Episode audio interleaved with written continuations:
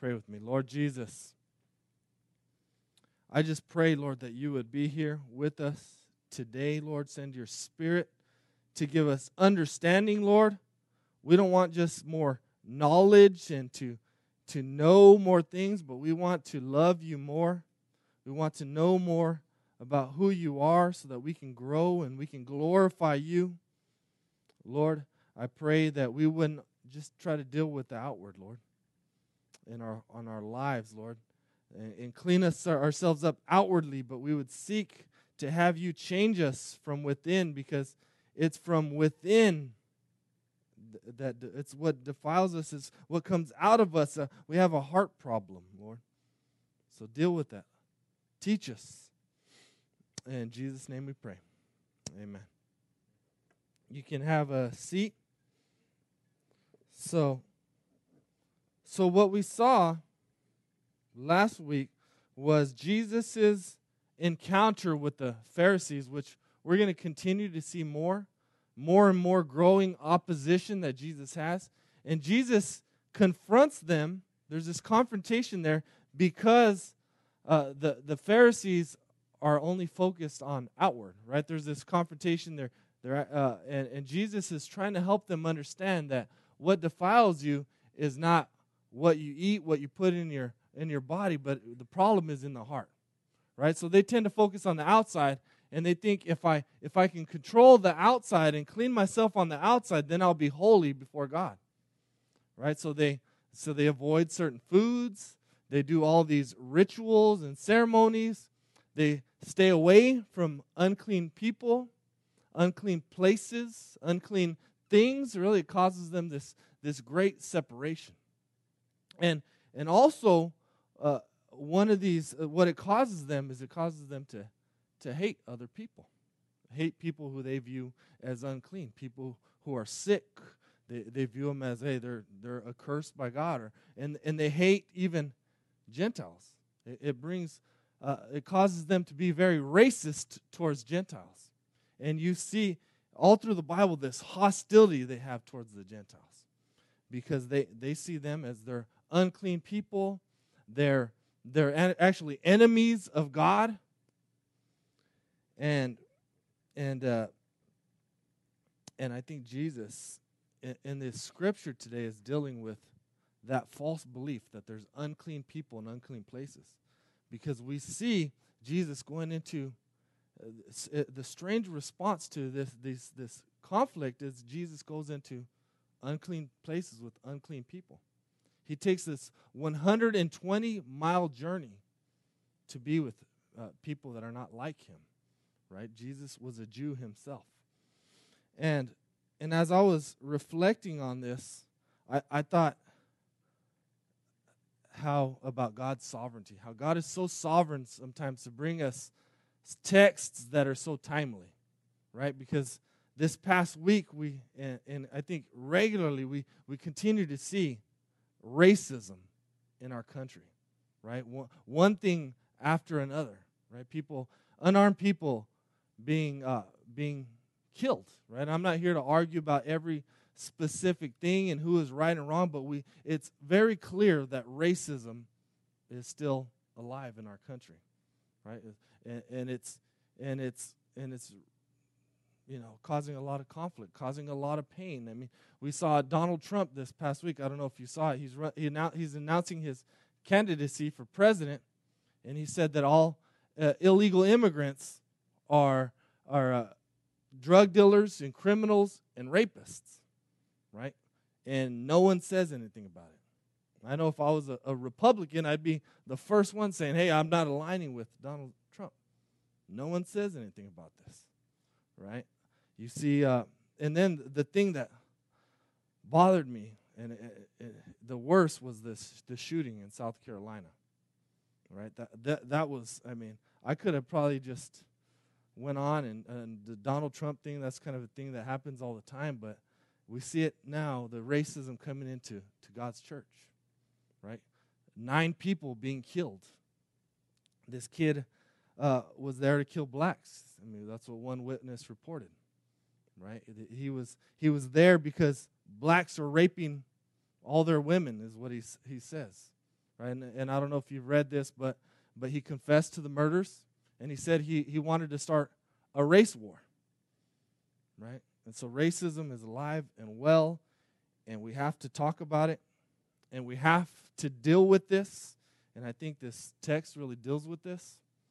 And so this past week, I've gone through a lot of emotions of anger, wanting justice, uh, you know, thoughts should we have guns in the church? Those, those kind of thoughts come into my mind. Uh, eh, to despair and God, how long? You know, Lord, bring your kingdom now, please. You know, I, I get those lungs of despair. God, are you in control? Where are you in this? And, and it has it causes me to have to to pray and renew my mind and cling to Christ. And uh, and I think we're going to see a, a, lot of hope in Christ today. But before we go, I, I want us to I want us to pray before we continue on because we're going to see uh, a hope in, that we have in Christ today. But let's pray for the, especially the people in South Carolina. You know, there's a lot of there's funerals going on. There's a lot of mourning. Uh, I don't know if you saw the the powerful video of, of the people saying we forgive you to the to the. Uh, I, I pray for forgiveness. Even pray for the this guy who the perpetrator. I pray for for he would receive God's grace. But let's pray for it. Let's uh, if you don't feel comfortable praying, I, you know, I don't want to force you to pray, but let's turn to our neighbor and, and, and pray for God's kingdom. Pray for the hope we have. Pray for God's grace to work in the middle of all this. And then I'll close this and, and we'll get started in the text. All right? So uh, go ahead and do it. We're to we're to pray.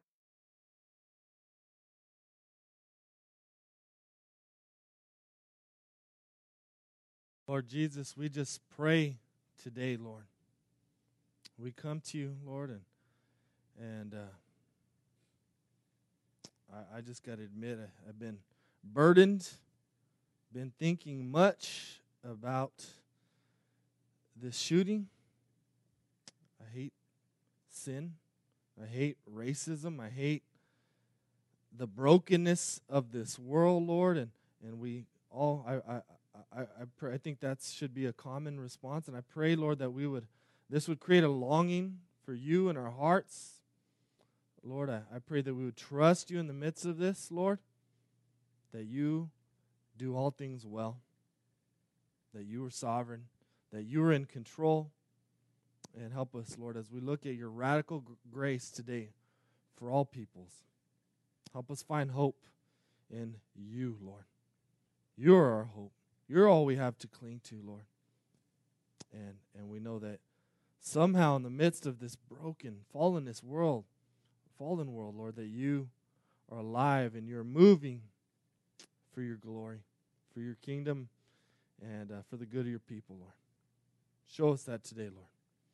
Help us be a, a people, a loving people, open to people different than us, Lord. And uh, even tear down those those stereotypes and, and racism in our own hearts, Lord. Help us not respond to sin in a sinful way, Lord. But but really pray for this uh, young man who committed this horrible crime. We do pray for him and, and pray for him to receive your grace, to have a transformed heart, Lord, that you would even show your radical grace to him. I pray for your grace to, to comfort everyone who is mourning and grieving. Uh, just pray uh, for your hope and your peace, Lord, in the midst of this situation. In Jesus' name we pray. Amen. Hey, so I'd encourage you to leave your Bibles open. We're going to be in Mark 7. But uh, I don't think it's a mistake that these stories of Jesus going to be with the Gentiles uh, is a mistake, right? I think it's part of God's plan to show that that there are no unclean people, there are no unclean places, and to show us that uh, we have hope in Christ who does everything well. Right? That's what we're going to see. So let's look at these stories. The first one is uh, Mark 7 24. This uh, Syro-Phoenician woman's faith. Follow along with me. And there, and from there he arose and went away to the region of Tyre and Sidon And he entered a house and did want, not want anyone to know, yet he could not be hidden. But immediately a woman whose little daughter had an unclean spirit heard of him and, and came and fell down at his feet. Now the woman was a Gentile, a Syrophoenician by birth, and she begged him to cast the demon out of her daughter. And he said to her, Let the children be fed first, for it is not right to take the children's bread and throw it to the dogs. But she answered him, Yes, Lord. Even yet even the dogs under the table eat the children's crumbs. And he said to her, For this statement you may go your way. The demon has left your daughter. And she went home and found the child lying in bed and the demon gone. So, right here we see Jesus entering this Gentile territory. This was west of Israel to the region of Tyre and, and Sidon. And Jesus is, is going to get away uh, from the opposition, I, I believe, to, to get away and, and rest. Right? It says here that he did not want anyone to know. Right? And so, but Jesus is so magnetic, right? People are so attracted to him. He couldn't keep his, his presence hidden for long. And this Gentile woman who, who, who has, whose daughter has a demon, an unclean demon, comes and, and begs him and pleads with him to heal her daughter. Right? And, and so Jesus has this strange response, right? He tells us this, this strange parable he, he, where he says here, right, uh, let the children be fed first, for it's not right to throw, uh, take the children's bread and throw it to the dogs, right? So what's up with this, right? This seems like what, is Jesus being racist, like calling this woman a dog, calling Gentiles dogs? Is, is Jesus being insensitive? Is he being harsh with her? Uh, and, and, I would say no, not at all. Uh, the Greek word that he uses for dogs right here is kynarion, which, especially in that day, dogs were seen as unclean and, and dirty because they, they're scavengers, right? Running wild, eating dead things. But this word he uses for kynarion is, is for a house dog. So uh, it's a house dog that eats the bread under the, the table, right? The, the beloved family pet. So he's not being offensive, right? He's not trying to call her something bad, but he's, he's, he's sharing a parable, right? He, he's trying to help her understand something. And, and so, what the parable is about is the, the fact that Jesus' mission is first for the Jew and then for the Gentile, right? The, the children are, are is Israel, right? And so, what he's saying is the, the time for the for God's grace to come to the Gentiles is not now. That time will come later, but the gospel's first for the Jew, then for the Gentile. Paul, Paul, the missionary to the Gentiles, says the same thing in, in uh, Philippians 1.16, right? He says, uh, I'm not ashamed of the gospel because it's the power of God uh, for salvation for everyone who believes. First for the Jew and then for the Gentile, right? And so Paul was the, the, the, the apostle to the Gentiles, and, and he understood this. And that's what Jesus is trying to communicate to her, right? That, that the time for the Gentiles is, is not yet. And he, he's not trying to demean her or discriminate against her, but I think he's also testing her faith. Testing her faith. And, and this woman does show remarkable faith here, right? First of all, it, would have been uh, shocking for this Gentile woman to come to this Jewish holy man, right? This religious man. It would have been shocking. It would have been breaking all the Jewish religious rules, not God's rules, right? Jewish culture and, and their religious rules that they added on top. And it would also have been breaking her own their own pagan rules. I mean, they wouldn't have a, a woman, a, a pagan woman would not come to him. And so she's taking a big risk. I think she's at the end of her own resources, right? She knows here's my only hope. But uh, she has this, uh, she was also, this is pretty incredible, that she's the first person in the book of Mark to understand one of Jesus' parables.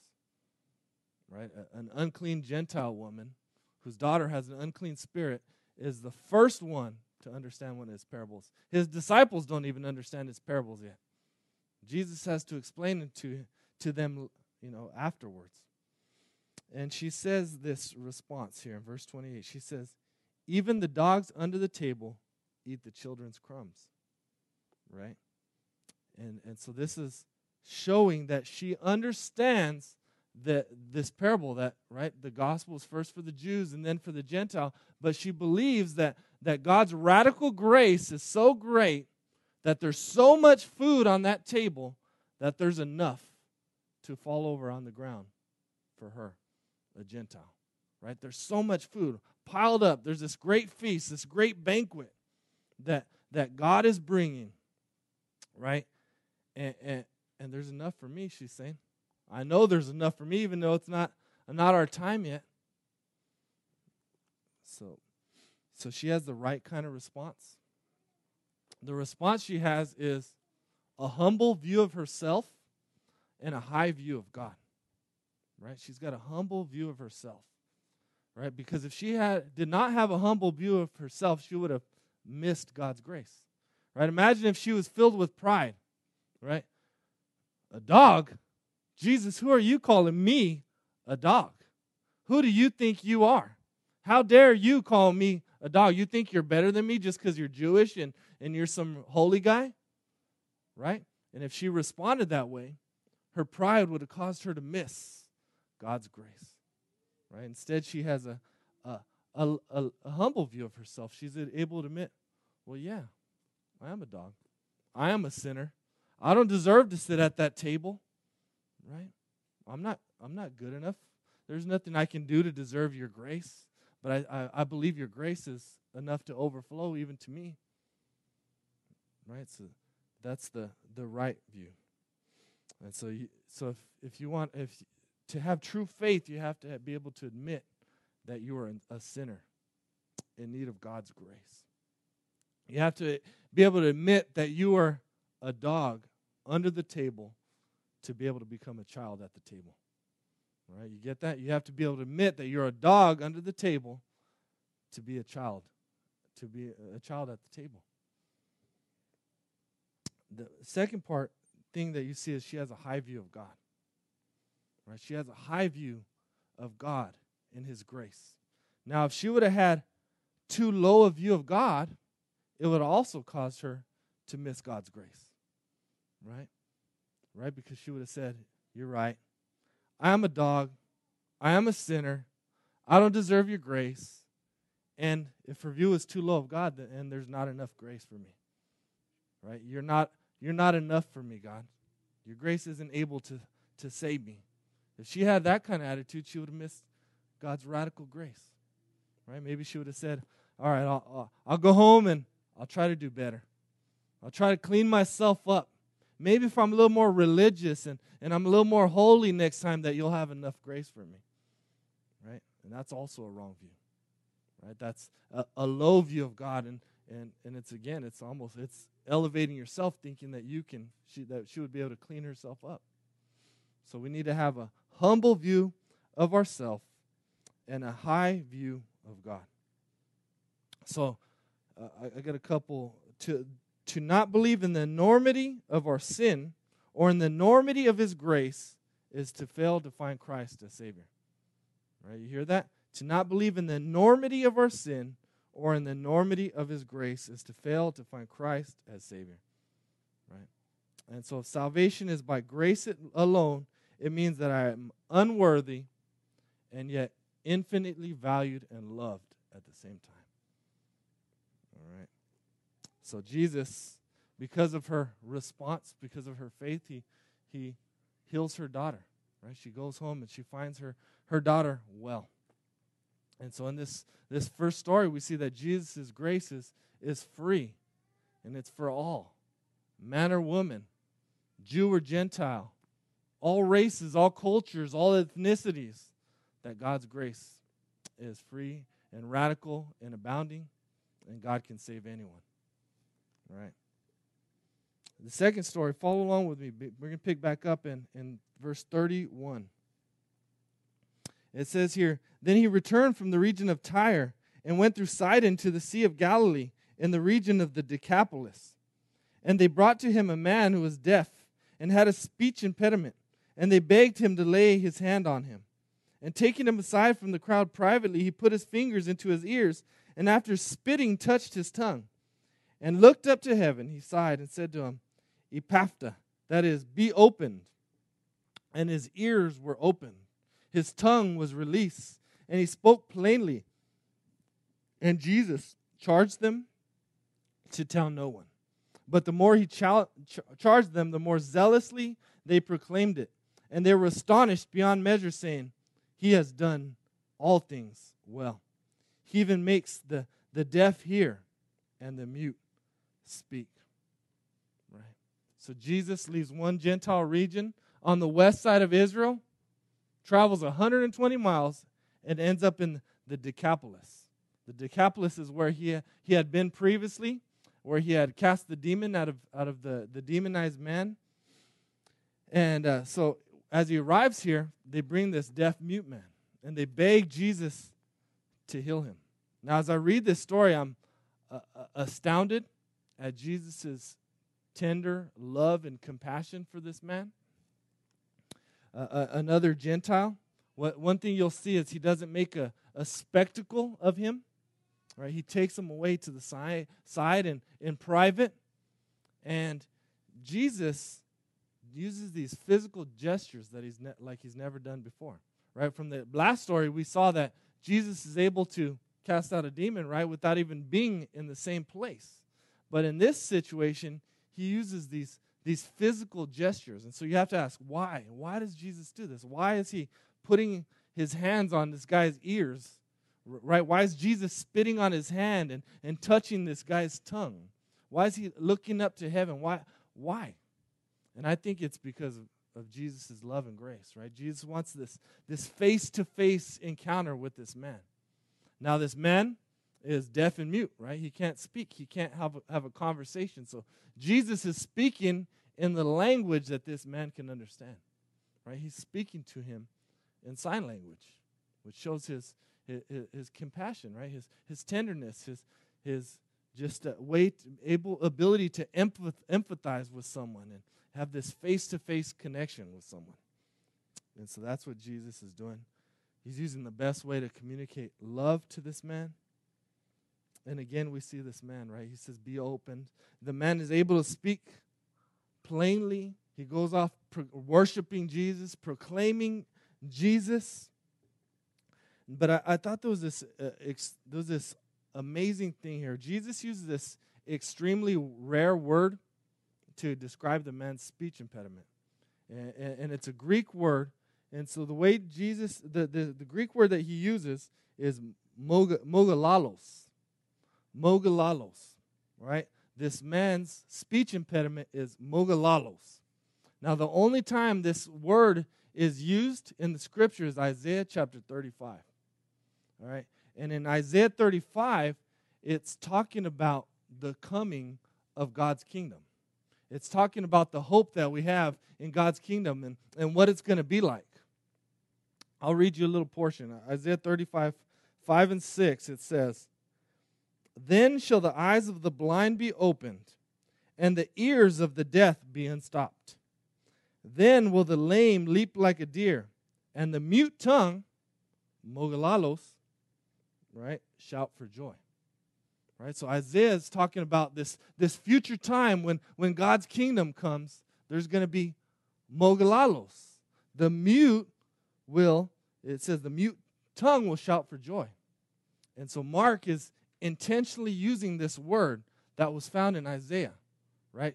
To tell us and to show us that Jesus is bringing the kingdom, right? Jesus is fulfilling that promise in Isaiah where the, the mute will shout for joy. This man is experiencing mogilalos. And he's reminding us that Jesus brings the kingdom, right? That the kingdom of God is, is coming to renew the world. We're seeing right here in this story the, the first fruits of the kingdom of God coming to Gentiles.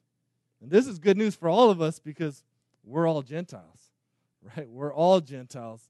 And God brought the gospel to not just the Jew, the Jew but to everyone, everywhere. And I think this is an ext- extremely important reminder for us today.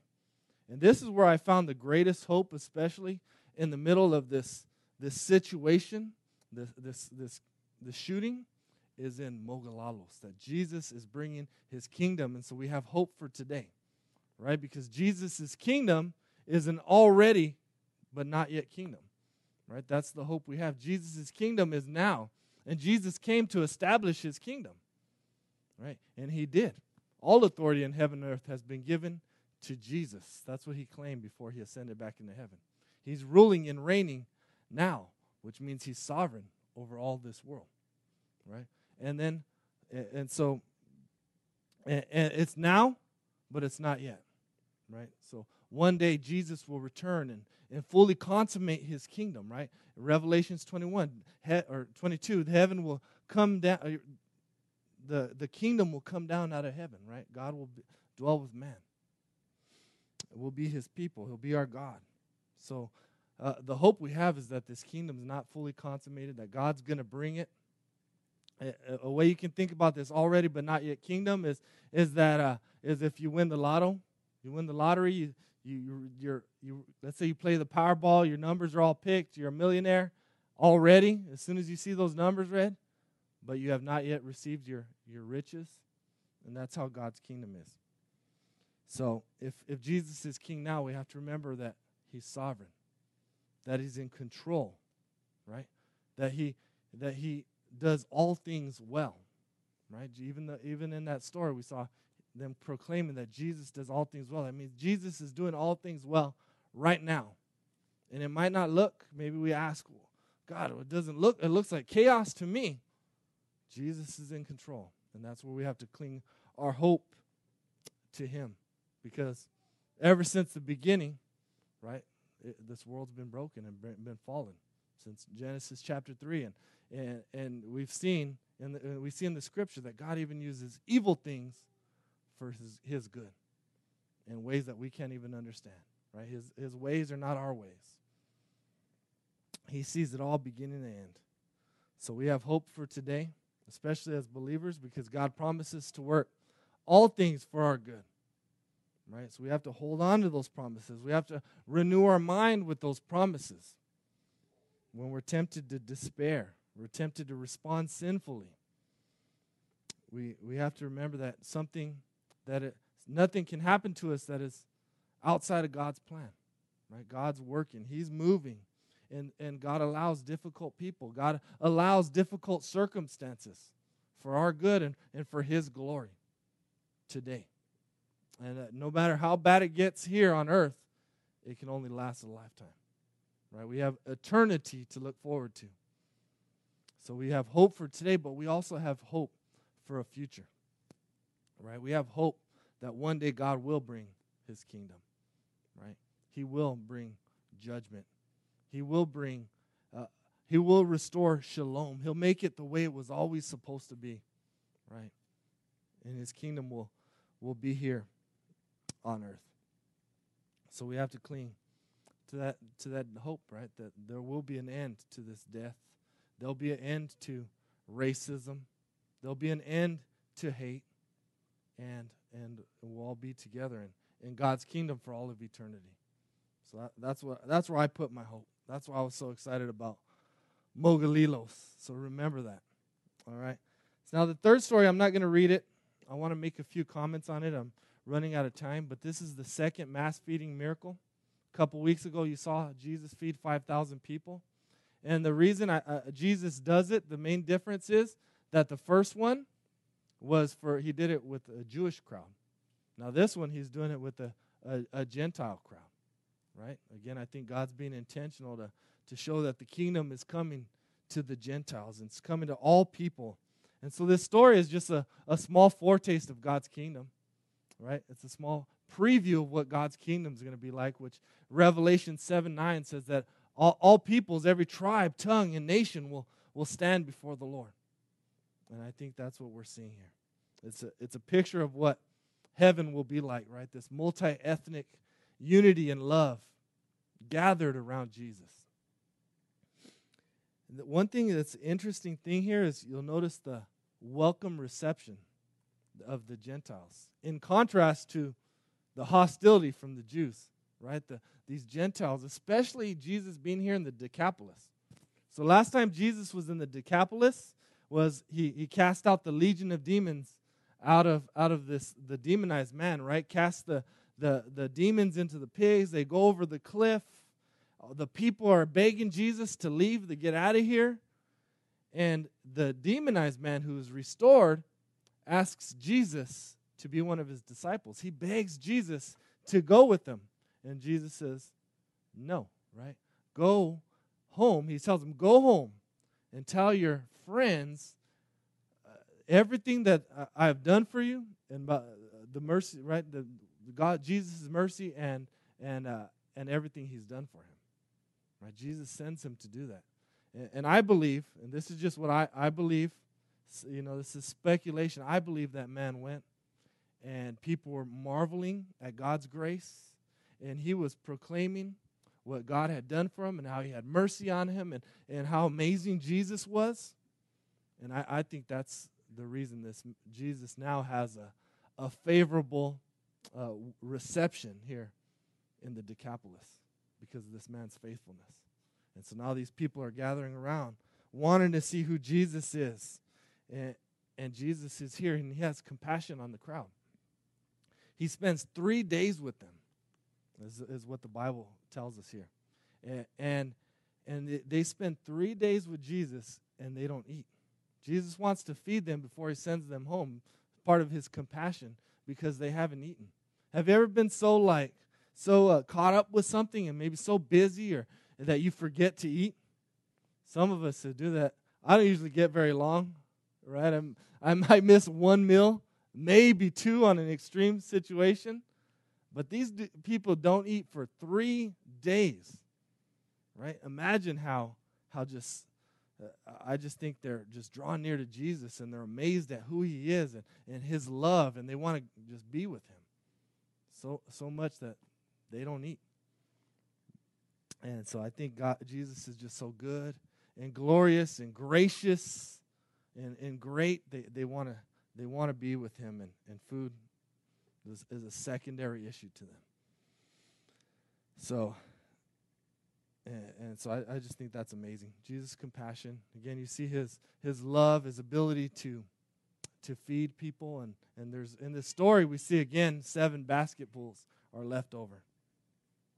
But I think one of the, the coolest things in all this, and I want us to end with this, is in verse 37. Right? The people were overwhelmed with amazement. He has done everything well, they said. Uh, I think this translation says he has done all things well. He's done all things well.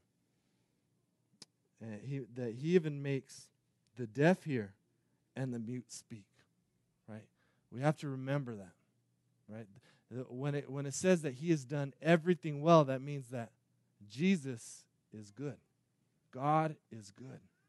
Everything he does, he does it well. He's sovereign. He's in control. Right? And we should we should be able to marvel at at Jesus, right? We should be astonished beyond measure who Jesus is, right? Especially as we look in this story, right? His love, His grace for all people, right? That He would that He would have enough radical grace to overflow for this Gentile woman and, and her daughter with an unclean spirit, right? Are you astonished beyond measure at God's grace? Are you astonished beyond measure at, at his tenderness and, and compassion, his, his face-to-face encounter that he has with this man to, to love him, right? To heal him.